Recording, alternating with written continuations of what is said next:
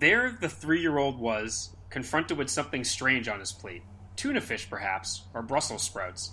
And he wanted to alter his food in some way that made the unfamiliar familiar. He wanted to subdue the contents of his plate.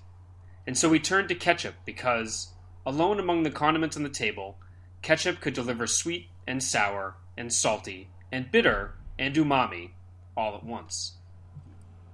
Welcome to episode 12 of Sandwich Wingman. I'm Rob Hanna, here with Ryan Morrison. How are you today, Ryan? I'm great, Rob. How are you?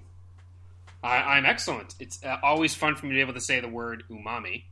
Uh, I, I, particularly, I knew that. Yeah. Yeah. It is. Uh, and I'm really excited about uh, today's uh, reading, which we will get to later in the episode, um, from Malcolm Gladwell's uh, essay, The Ketchup Conundrum, um, which I think is actually um, several years old. So it's not a new article, but it's good to kind of go back to one that, that I think um, you've mentioned me before. Um, today's episode is um, salami, today's mm. ingredient. Mm. And we both have made uh, salami sandwiches this week, um, mm-hmm. and are um, kind of. Ex- I'm kind of excited to jump into this. Uh, this is not a meat that I've traditionally used myself to assemble sandwiches. So this is uh, this to me was, was, was something of a new thing, pushing into a new space. So maybe we can kind of start out with you. Um, so your sandwich this week, Ryan? So, um, I did the best I could to subdue the contents of my plate, as I, as I do as I do every time out. I think. Um, so I was thinking a little bit about like a caprese sandwich, right? I mean, it's like, like I think uh, what's kind of worked for us thus far is to find some uh, inspiration in something that definitely works, um, some way to kind of bring out uh, the common ingredient that we picked a couple times it didn't work so well for us, but uh, in general, it's a pretty good idea. So I started with the caprese. Um, ended up going in a different direction. I got some crumpets at the store. Oh, um, okay. Yeah, yeah, that's right, crumpets. We're not. We are not running out of bread products to use yet. um, but you know, selected again in part because I figured it would be about the right shape for a slice of salami, which was true. Mm-hmm. Um, so did kind of the normal thing, uh, toasted that up. Um, slices of mozzarella cheese, two slices. Um, three slices of Genoa salami. Ooh, yeah. On the top there. Um, heat all that up. Some, a couple of uh, small tomato slices on top. And uh, some spinach dip I put on there. So it was like an open face sandwich. Okay. Uh, but uh, you know, uh, pretty kind of dominated by the the spinach dip a little bit, but the salami was a big part of it, and uh, I think it worked out pretty well. Great. How about you? Oh, this week I did a. I was thinking. I thought a lot about Italian subs, and I wanted to kind of do something that was a play off of that. Um, yeah. So I did a salami sandwich on a tomato and basil focaccia. Um, I added a pesto, uh, mm. a, and a pesto and quinoa spread that I was able to pick up, uh, a thick slice of tomato, and another uh, thick slice of fontina cheese, which is not an ingredient that I normally work with, but I thought that it would be a good substitute for provolone. Um, so, and I use kind of small medallion size things like pepperoni size, but not pepperoni type salami. So, like a um, hard salami. Yeah, uh, yeah. Well, I don't know too much about salami. Yeah, I mean, it, it, definitely had like you know the kind of casing on the outside type thing, but I didn't have to like slice mm. one really hard. It was already kind of sliced into medallions. So, gotcha. Um, but yeah, it was not um, it was not hard to uh, put together, and it was kind of fun to uh, uh, experiment with some new flavors there, particularly the basil. Uh, sorry, the pesto spread. So, so so, um, give me again the the ingredients of your sandwich, like top to bottom, and with the sure. bread, man uh, salami, uh, pesto and quinoa spread, um, a slice of tomato, and a uh, slice of fontina cheese. Nice. All on all on the focaccia, which had tomato basil as as a uh, it was tomato basil bread. So, um, nice. Yeah. I was also thinking uh, pesto, and then I don't know. I saw the uh, spinach dip, and I was intrigued. Um, yeah, I wanted something like that to kind of be a spreadable. I wasn't sure what it would be, but pesto seemed to make sense for you know kind of the Italian inspired flavor of it. Sure. So Yeah. No, nice. I think that's uh looking forward to hearing about how that kind of stacked up. yeah. So do you want to um, maybe run a little bit through what you how you rated it? Yours? Yeah, sure. Um, so um, I did uh, three frees of assembly because it was Okay. kind of middle of the road. Nutrition was a two. Um, not a whole lot there. Um, you know, mostly bad bad stuff. but it did taste good. Um, not not quite at the at some of the higher levels that, that we've been at before, but a solid uh, seven. You know, the type of thing I'd be looking I'd be looking to do it again. hmm Um, integrity was a little lacking. Um, I thought the spinach dip was going to be a little more uh, thick, a little more substantial than it actually was. Um, so it just made it a little bit. So I, I went I went with a three on integrity. But I thought this this actually looked really nice, um, and you know the spinach dip was a was kind of a swerve. So I'm going four for conversation piece, and then the the joy of eating it was was very high. Uh, it's a, it was an experience of, of five for me. Um, and again, I I think I'm finding this over and over again with the hot sandwiches. hmm Um, so that's, I mean, because I was finding that in this process, I tried to make an effort to do that here. Um, I guess I'll I'll try for the sake of variety to not do it every week, but um, it was good. It was good. I'm pretty happy with it. Uh, how about you? Um, I also was really happy with my sandwich as well. In fact, this by far got my best score I think yet. So Oh, this is pretty exciting. Yeah. So so for ease of assembly, got a five out of five. Everything was very easy to assemble. Things were pre-made essentially. Um, I put them all together.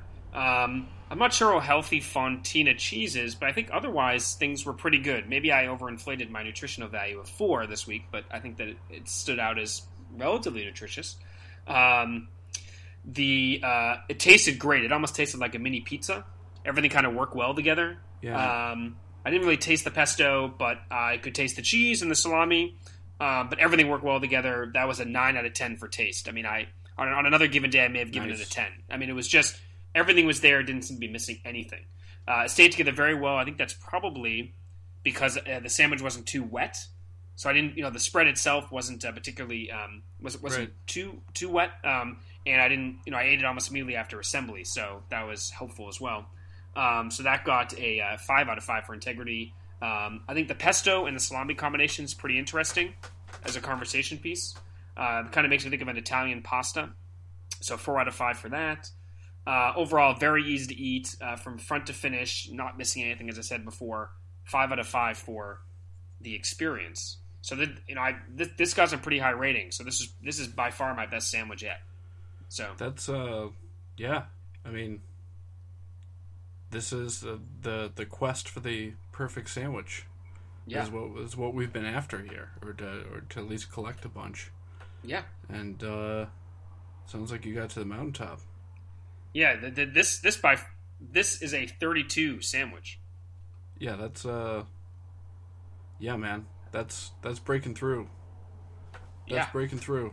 That's nice.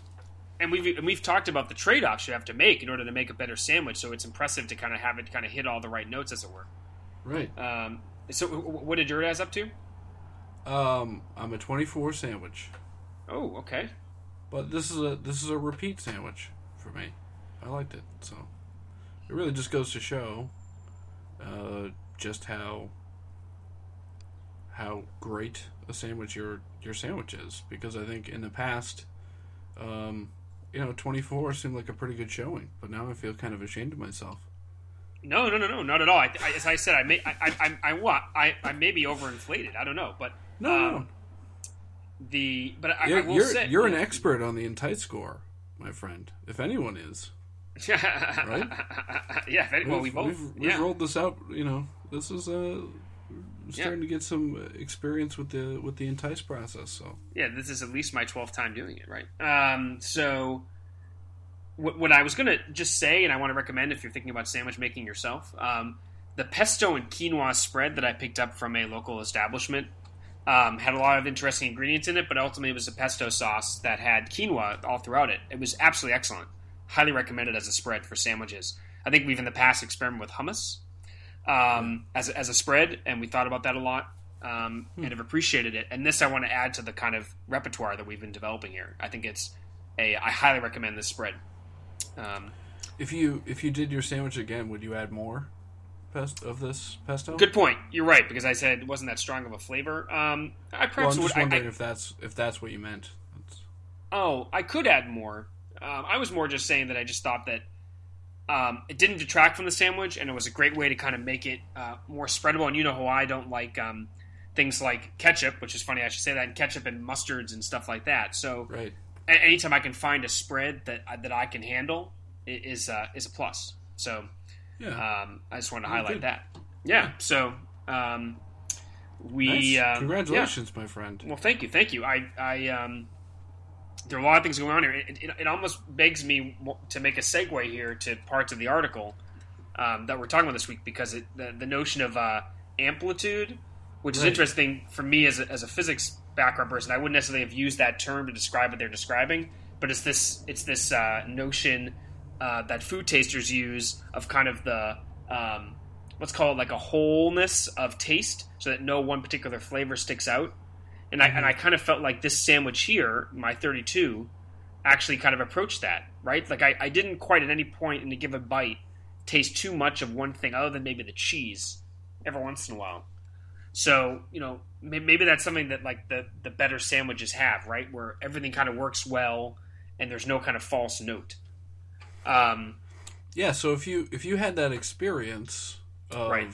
of feeling like it was a, a high amplitude sandwich, that's right. um, I wonder if uh, I mean, especially in the context of thinking this uh, umami thing, which is not something we pick up on, and yet we always it always matters to us. Correct. Um, Yep. I wonder, you know, maybe maybe the taste of the pesto wasn't, um, you know, that apparent to you while you were eating it, but maybe Right. that's exactly what this is about, right? Maybe this is here. Here we've got this this ingredient which you said was great, and you've got a sandwich where you said the the amplitude was high. It seemed to just be like a nice little. Um, you know, classical music type thing there, where it's all, Exactly all right. coming together. Um, maybe maybe there's a relationship there. Maybe it maybe it played a role in this amplitude, you know, experience, even if the taste didn't really stick out to you. Yeah, I think you're right. I, I, think I, I, you know, and it's funny. This is a great thing about the how this our sandwich descriptions here kind of play in with the article. I had, if I hadn't kind of read about the amplitude feature or the amplitude kind of notion, I would never have kind of thought to myself that maybe there are things we can add to our sandwiches, Ryan, that we don't realize are there, but are adding, just like you said, to the experience. Yeah, I mean, I've been looking for like interesting flavors, right? Right.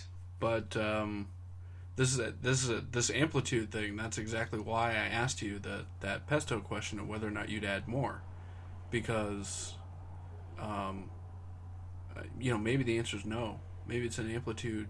Uh, Right, maybe you're right because because I, I'm always thinking that I should add more because I did not taste it, but the Right. fact that like it worked and it ah see I think that's a good point, Ryan.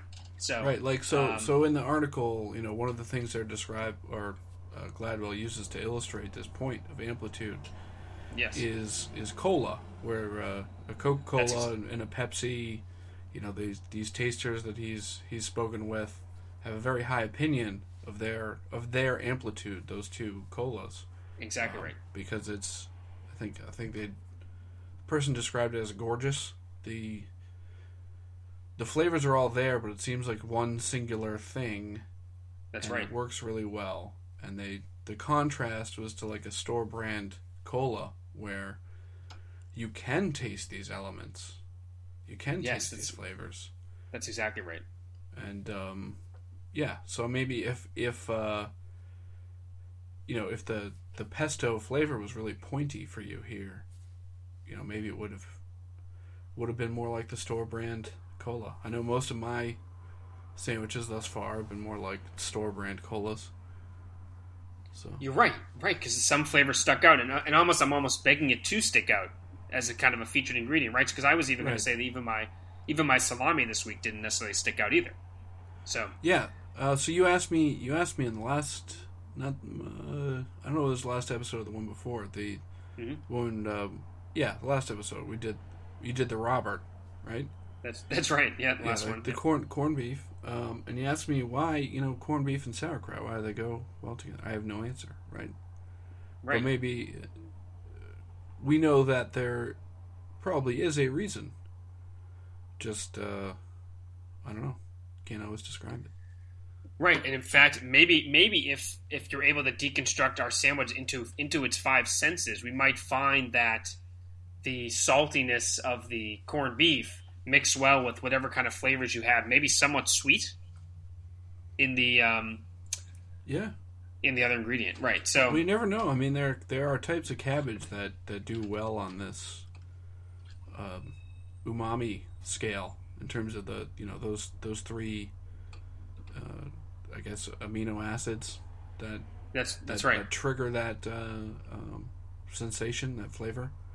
Um, Right. I think I, I don't know that sauerkraut is on there. I didn't see that anywhere, but it wouldn't be a surprise because other cabbage has been considered as that or considered for that. And uh, like we've seen here with ketchup, which I don't know, might be in terms of our everyday lives, the ultimate umami um, food. Uh, you know, that's also you know highly vinegary. It's got that kind of going with it, which is also a sauerkraut thing. Right. Right. But so but you don't notice to the same thing about amplitude, right? You don't notice the vinegar sticking out. You just know it, but but if it weren't there you might miss it. Yeah, yeah, yeah. Right. So um, the corned beef is like salty to a point, Right. maybe a maybe a fairly high point, and the sauerkraut is vinegary, the bitter thing, up to Exactly. a point, but Right. to a it's like a similar, similarly high on the the bitter thing to the That's salty right. the corned beef. That's right. Yeah. Well, this is uh this uh maybe we should have done this um, earlier on. a long time ago. I know. It's fascinating. I, and I think you had mentioned it a while ago um, about this. You know, the, the other thing I wanted to get at it was exactly that one point about ketchup hitting all five senses. Um, you know, and, and, you know, Gladwell goes into the history of it a little bit. We don't have to go into all of that, but effectively, it's like ketchup used to be something else, um, based on not even like the fresh, ripe tomatoes, right? And it was improved up to this kind of current form by the original Heinz, right?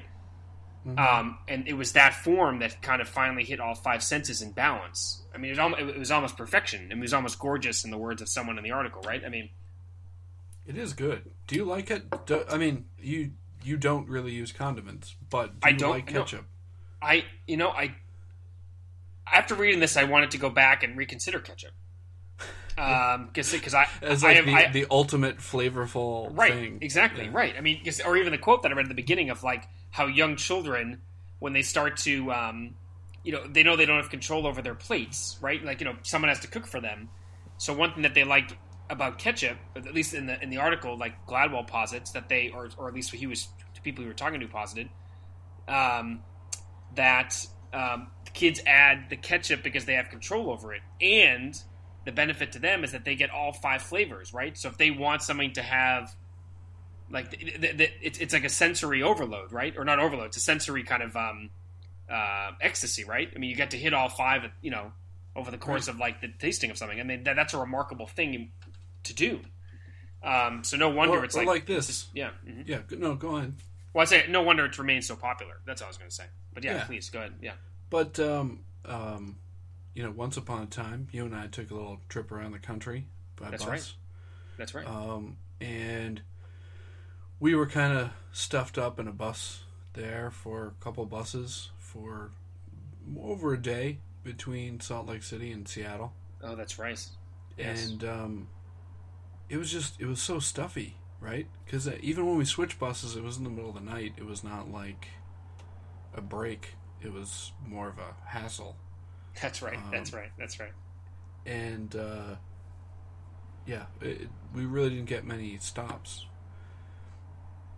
and then and then to be in a car in Seattle with the windows down, and just uh, I mean it was actually kind of kind of cold I think that night, um, Mhm. but but I don't know about I, th- I think you felt the same thing. You could just couldn't help but just just feel that that wind, like it was. Uh, didn't matter that it was cold. It was almost I- better that it was cold. I agree. You got to really feel it. And just to I- feel because we had been Yes. sitting on this bus and just not feeling exactly anything. right. And Yeah, yeah. Because just- some, yeah, yeah you see what i'm saying yeah. And all I was going to say was just that. And I remember that the I think we both may have used the word numb, right? Like in, in order to get through a 14 hour bus ride or multiple evenings of those kind of bus rides, you have to kind of uh, put yourself into uh, resting mode, right? Like whatever you know, the, the, the computer metaphor there, right? Where like you're, you're in sleep mode or something. yeah where you know um, you just kind of numb yourself to the world and just kind of let the world pass you by, and that's the way to get through because otherwise you're kind of experiencing time in, in too intensive a way, right? So you, you kind of want, to be timeless for a bit, right? yeah like uh yeah the you what you want is the opposite of like staring at a clock for the whole time That's exactly right. Well said. Yep, that's the exact opposite of that sensation, right? Yeah. Um, as as much as as you can achieve that but yeah there was definitely that um and also just in that in that i don't think we found i don't think i felt this way with other buses just just so just stuffy and uh, i don't know so i mean just just kind of like turning up the volume on sensation yes. i i get that that's all Yeah, and and you know, it it, it, it begs as eventually to talk about uh, synesthesia, right? Where now your senses are crossed, right? Um, but maybe I won't jump too much into that boat. Um, the other thing I want to talk about the article, Ryan, and I, I thought maybe you, you probably also found this of interest was kind of the let's call it the statistics and research behind um, uh, the different varieties of food that are now offered, right? So I, I know you're, the other hat you, you the other hat you wear is as a sabermetrician, right? So um, it's interesting to think about. Um, there was this notion before in food science, let's say, that there were what does the article say? There were universals, right? That like all you had to do as a food scientist creating uh, spaghetti sauce was was figure out what the ultimate combination of all the ingredients was that that was like the maximal score for everyone, right? mm-hmm. And what really kind of broke open the field was to determine that actually there are actually different clusters of pe- yeah, yes, exactly right. Right, there's different clusters of taste, right? And like just the discovery that like there was a portion of the population by this one guy, what's his name, Moskowitz, right? Um, had discovered that um, there's there's a portion of the population who actually likes their spaghetti sauce extra chunky, and how yeah there was a, and some who really like it spicy and some Exactly. don't. And some who really like it um, smooth, or was the one word right? Uh, oh yeah, plain, spicy, and extra chunky, right? And it was all based on like these kind of flavor experiments that he had kind of done out, and discovered that it wasn't like a universal there, right? Which, which you know, the article kind of claims it kind of spawned a movement of the multiple varieties that we see today, right? And I couldn't help but think back to my experience being in uh, in like supermarket aisles, right? Looking up at the shelf and seeing all the different types of spaghetti sauce, right? And some of them have no appeal to me. But after reading this article, I think to myself, wow, like they're only being offered because there must be a portion of the population that actually prefers one of these over the ones that I would prefer, right? Like I have a Yeah. strong preference for like a tomato basil sauce that maybe is chunky, but isn't like I don't like it too sugary. And like I, I don't really like cream sauces. But there might be other people in the population that just prefer cream sauces over the stuff that I like, and it's all just um, the way our tongues have evolved, right? I mean, that, that's really what it comes down to. Yeah, I mean, I think I think we're also finding through this process that some experimentation is good. Like you're going to go back and check out ketchup again. Like you th- That- you think you know the best way that you want to eat a hamburger, That's right. right? But maybe you're wrong. Like maybe you're wrong. That's that's what uh, finding what your your specific tastes are um, is, I guess I don't know, part of that process. Yeah. You gotta Well- test, gotta test things. I like uh, um, hot dogs, right? Yes. I always, I always thought I liked my hot dogs plain. I really did, and I did for a long time. right. And then I tried one with mustard, and maybe you know maybe my tastes were different at that point. But I was like, oh yeah, mustard. Like this makes total sense. I like this, and now that's my preference. I don't know. I, I think I thought that I didn't like mustard. I, I don't know. But once you start to, well, I mean, it, it, how much do you think it has to do with getting older and and um, and like having your palate, as they say, kind of um, I don't know, evolve or grow up or something? Is that part yeah, of it? Just like have part of it die, I guess. Well, right. Be it. Um, well, think about yeah, yeah, yeah. I, I think I think I feel like I know that that's true because um, really just the the hot spicy stuff, which um, I really just like could not accept at any level. Um, for a long time, I don't know whether I was really paying it. To, you know, I didn't keep testing it, so I don't know when exactly that might have changed. Uh, but I don't know. It was like maybe four or five years ago. You know, started to eat some things. I could see the appeal, and and now you know it's it's part of the part of the picture for me. It's part of the repertoire. I, I get it. Before it was just like painful, and I didn't get it, and it was always just terrible. Um, and that that has to be a palate thing because that was not me. That wasn't a question of me just not trying it, like maybe Right. it was for mustard on hot dogs. It was just Right. a. It has to be the palate thing. So Yeah. I mean, have you noticed any changes in your taste preferences? You you said that you didn't uh, like sugar when you were selecting your tomato basil type sauce. Was that always true? Um, it's a good question. I mean, I'm trying to think back. I mean, I'm not sure whether I, I, I- you know, I think the sugar issue for me, Ryan, is actually something I like evolved into realizing that wow, could I have a tomato sauce with less sugar? Right? I'm not even sure if it was even part of my decision making process before. And this mm-hmm. is like similar to the point we're making earlier on in this discussion, which is like I'm not sure whether I knew what would happen if, like, whether I'd miss it or not. But I, but I remember having some tomato sauces that didn't have sugar in them, or had less sugar or very little sugar, and I just preferred them. So it was almost like a whole new world was opened up. It's like, oh, I don't have to necessarily have like when I go to the store buy something that is overly sugary and be less, um, you know, have the experience be uh, poorer for it. I, I in fact actually have a choice to have less of it. So I, it was less that I grew up that way, and more that I discovered later on in life that um, I could cook stuff without oil. So I prefer stuff if it's not cooked in oil. You know, I prefer stuff that has less sugar in it. I mean, that to me is almost just like gaining knowledge over time, um, rather than like something I kind of evolved into. Um, So nothing really sticking out to you on the on the palate count. um, yeah, I mean, I will say that, that I'm a little more tolerant of mustard now, as you, but but otherwise, Hmm. not not really. Um, Wow. Oh, but I- I will say- things are yeah. Go ahead. no, no, no, no. You go ahead. I I just uh, you that was a little eureka moment. I had not considered maybe the maybe for thing the for me the mustard thing was not different necessarily from the spicy thing, even though I don't think they're Ah. really the same thing. Oh yes, that's a good point. I did not grow up eating spicy food, but at this point, I almost prefer it if I can get it. Wow. and and it might be partially because of you say like you know maybe some of the senses being somewhat dulled, right? Um, over time, just with age and like burning your tongue a bunch of times when you're like having too hot tea or something.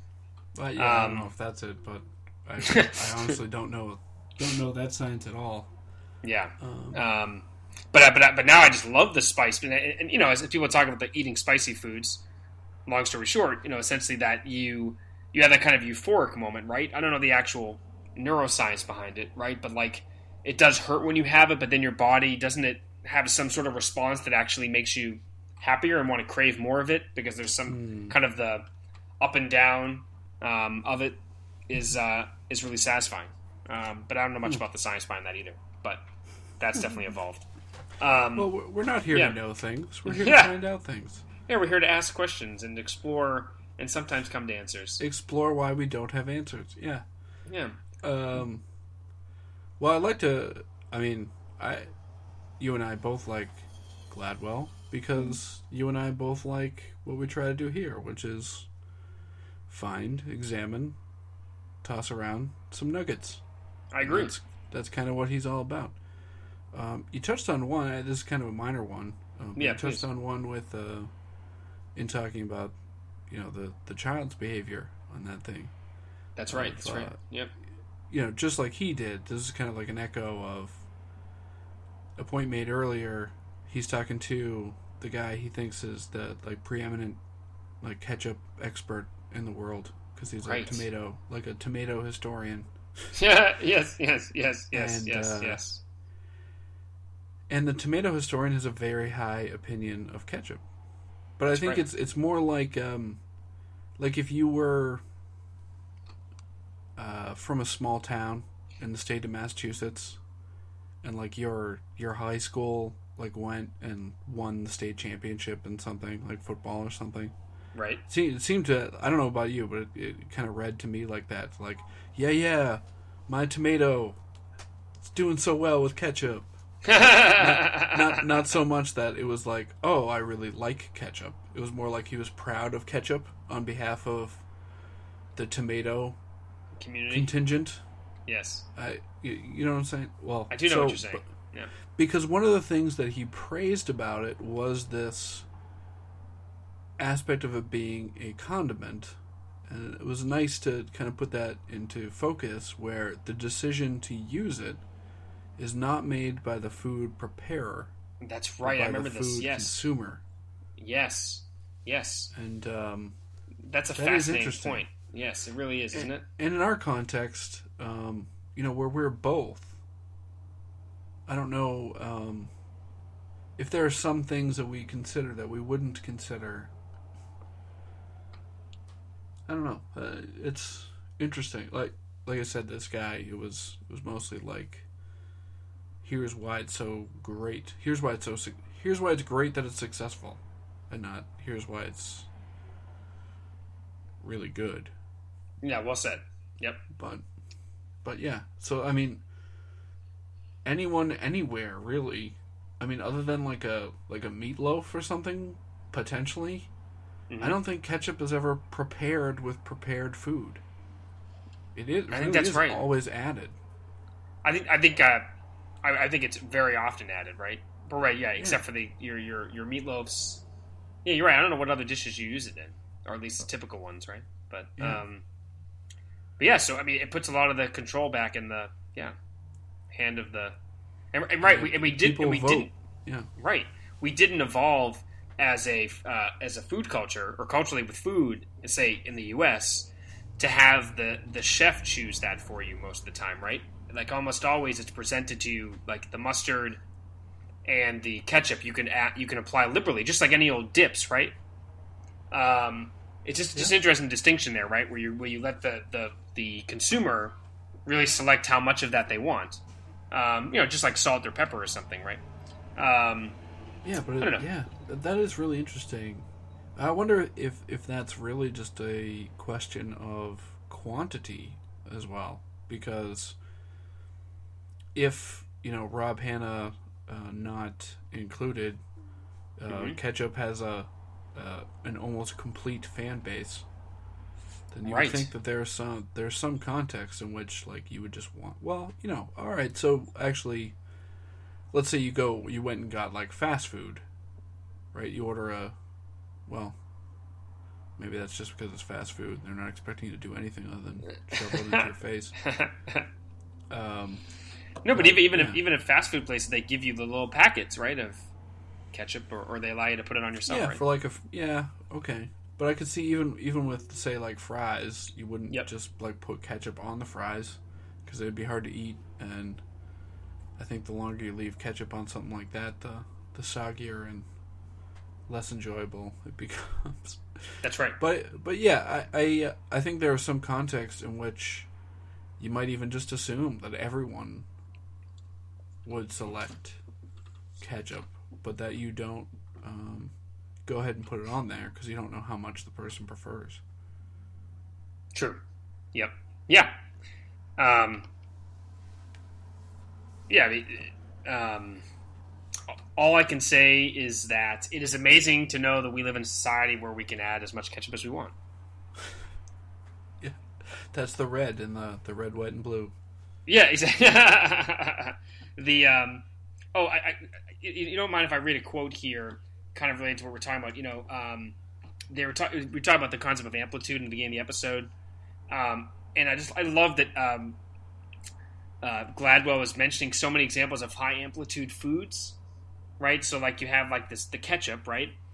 But he Mhm. says that things like Pepperidge Farm shortbread cookies are considered to have high amplitude. He says Hellmann's mayonnaise has high amplitude, Mhm. and Sara Lee pound cake has high amplitude. Isn't that fascinating? That there are certain things that we eat that just everything works well together. As, as the quote he has from someone in here, right, says um, this. Uh, it, the quote was says Cham- this Chambers says they are.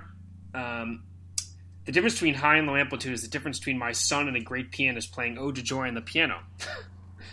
uh, Chambers says they are playing the same notes, but they blend better with the great pianist. I just think that's fascinating. Um, like the, the notion of being able to sit down at a piano and play the same notes, but have it not sound the same as a master. You know? Yeah, yeah, and you can you can picture it, right? Uh, Especially in the context of this like store brand cola thing. Exactly right. If uh, if you're if you're listening to a child play this, you know they're they're basically just playing some notes harder than others. It's a, Exactly it's right. Like a, it's a it's a lack of like mechanical feel, of uh, lack of mechanical precision. That's right. un- unintentionally playing some notes louder than others or things like that. They make them stick out to you. Oh, I hadn't. I had not thought of that. That like they themselves are just mo- modulating uh, um, involuntarily the volume. yeah, and I mean, intensity. Yeah. So you play a chord, and I assume it just takes a lot of expertise to basically play those notes exactly, all three of them. You know, exactly the same That's right. volume. Right. Uh, you know, as quick, the same same violence of the hammer on the on the string. Well said. Um, Yep, And I yep. think uh, I I think that's what he was getting at here. This this ode to joy Right. example. Yeah. It looks like the because you, you don't want yeah. to pay attention to that stuff. You you want to hear the song together, to focus on the song together. You don't want to focus on the notes yeah individually or something. Yeah. how the the technical aspects of how it was played. Um, Yep. It's distracting. It's distracting. Yeah, the, the quote I realized was from Edgar Chambers the Fourth, um, the who's from uh, the sensory I'm glad you said that. I was uh, the I- the se- yep I, I thought maybe it was the third. was Who- who- the Sensory Analysis Center at Kansas State. At least this was back in I think 2004. This is an article from 2004, right? Um, but yeah, he was testing the difference between the world's best ketchup and Heinz ketchup. Um, Yeah, world's best is the this is the was the entry point for yes, for yes. Gladwell in this. So someone trying to make a designer ketchup and having that catch on the same way that Grey Poupon helped make designer mustards catch on. Yes, but in fact, I think Chambers has a quote. ago? Sorry, what did you say? Yeah. Uh, I think that was forty years ago. Yeah. Was it really? Um, Well, here it says thirty. I think so. oh yeah. Um, the and Chambers, this person uh, said the world's best product quote had really low amplitude. It's because some of the aftertaste had like one flavor over another, right? Uh, the aftertaste seemed like a certain flavor would hang over longer in the case of World's Best, that cooked tomatoey flavor. So here you are at ketchup, and actually getting ranked lower because it tastes more tomatoey. Um, it's fascinating.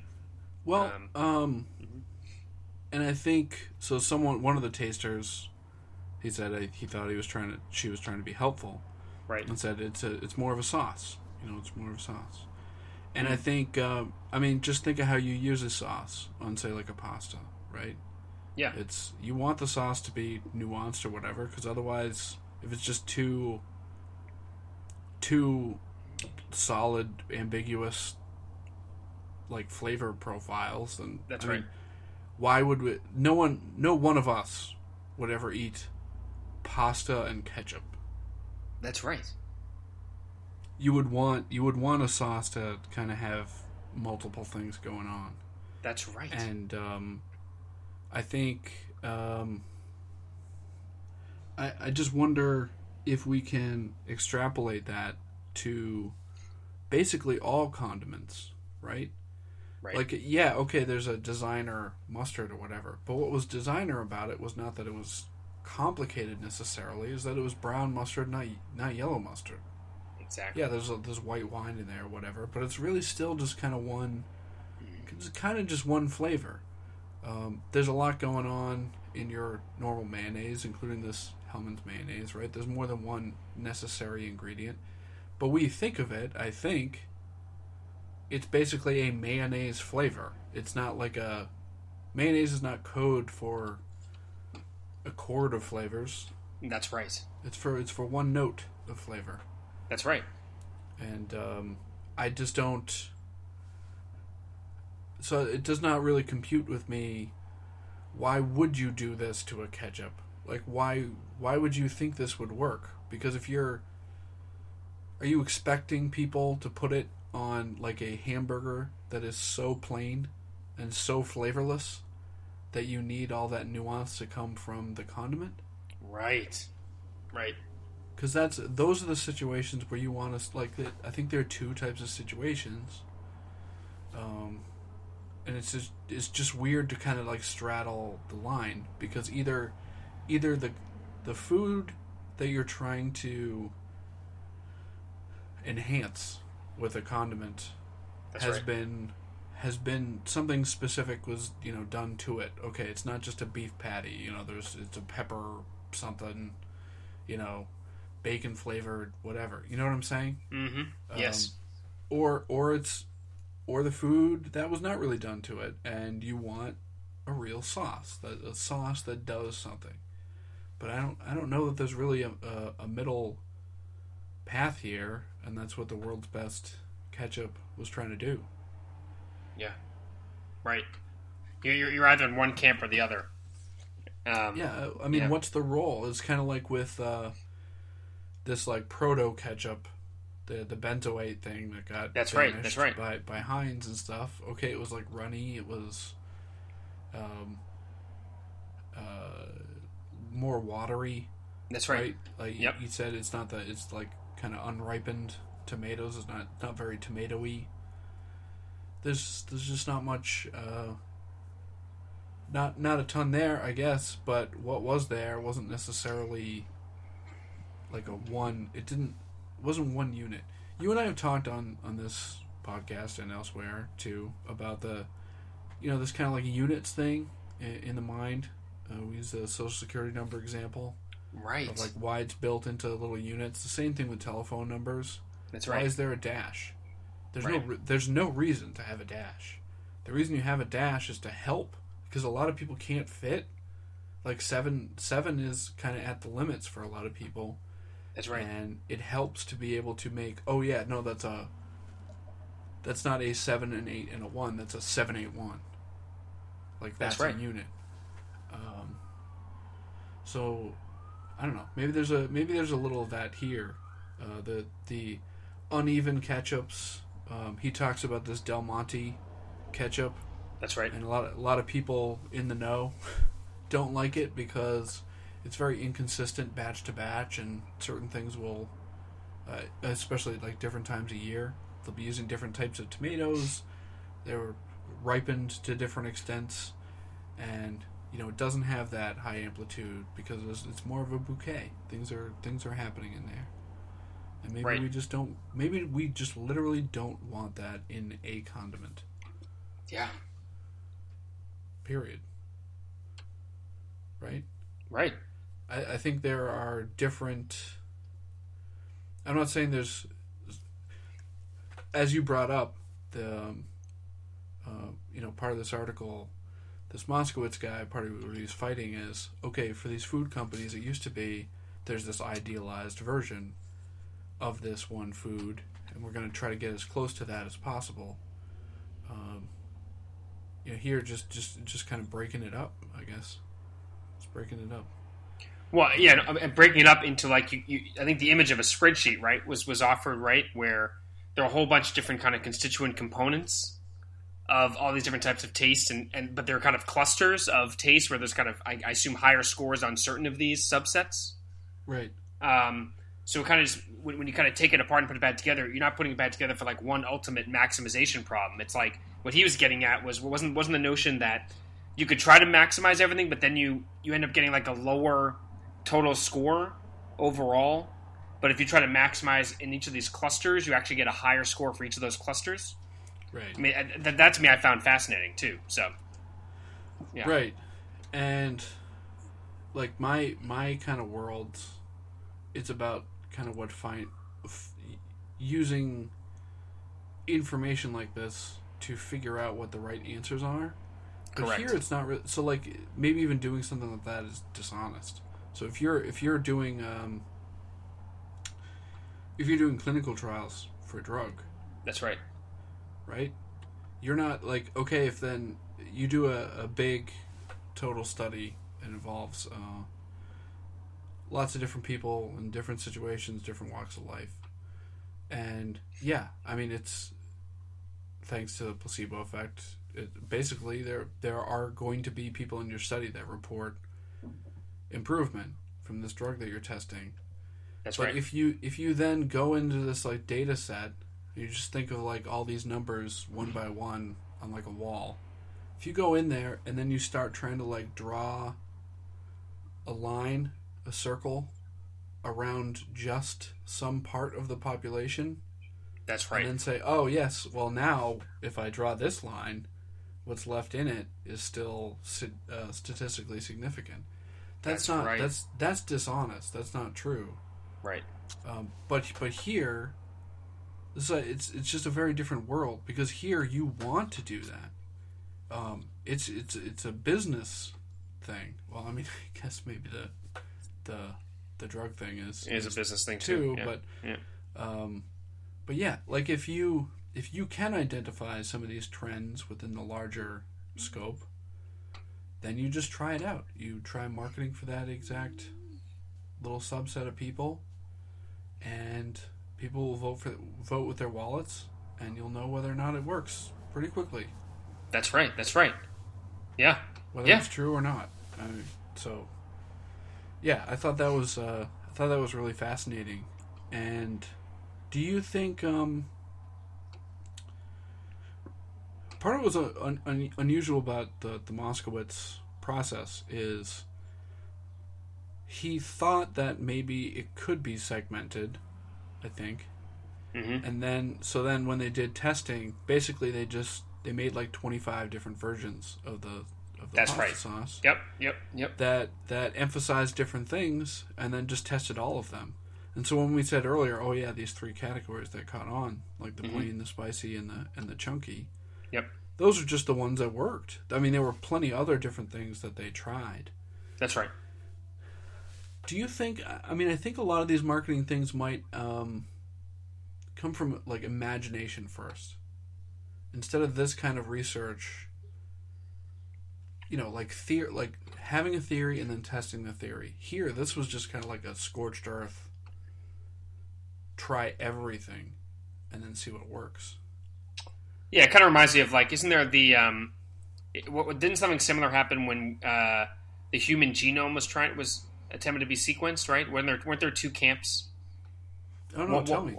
One camp. Well, I don't know all the specific details, but, but one camp is kind of the scorched earth type thing, where like we're going to try every every single combination, right? And the other one was going to be like we're going to like strategically select a few approaches to kind of see if this unlocks the larger genome. Maybe that's the way to describe it. I'm not sure if that's the exact thing, but but you know they're just different approaches, right? I mean, I um, I mean, um, I it's in some sense it seems like it is not quite the same as like a one hypothesis being testing, or he just decided to do spicy versus other stuff.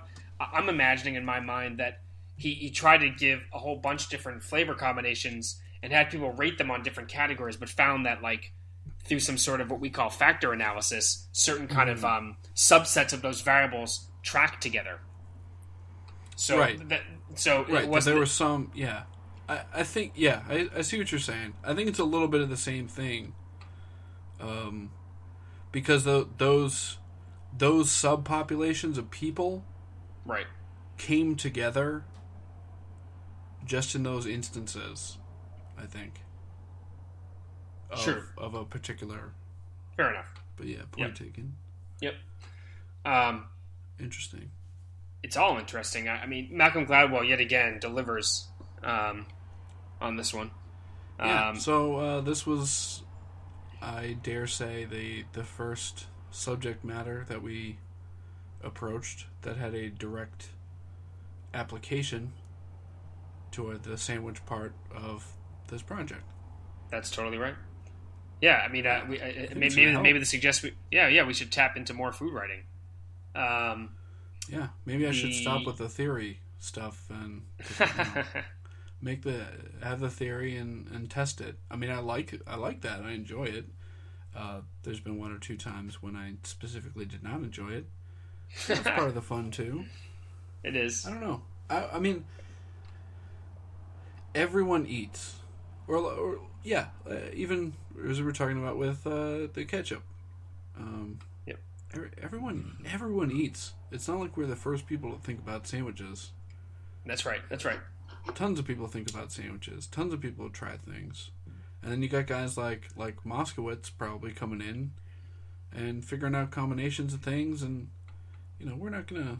Um, we're well. I- I mean, you you might have invented the the next great American sandwich today. Um, but I, I think uh, I think that's a that's a fantastic bonus, right? I mean, part of this is is really just about variety, because because with with variety, there's always there's always a way to excel with variety. That's right. Yeah. Well, this is great. Um, so, Malcolm Gladwell's The Ketchup Conundrum. This was back from September 2004 uh, in the New Yorker. Uh, today's episode was about salami, which was which was a lot of fun. Um, so I, I was thinking Dude, about would you be would you be open Mhm. to doing salami again? Not obviously next week, but Right. some other time. Because Uh, there's, there's more there.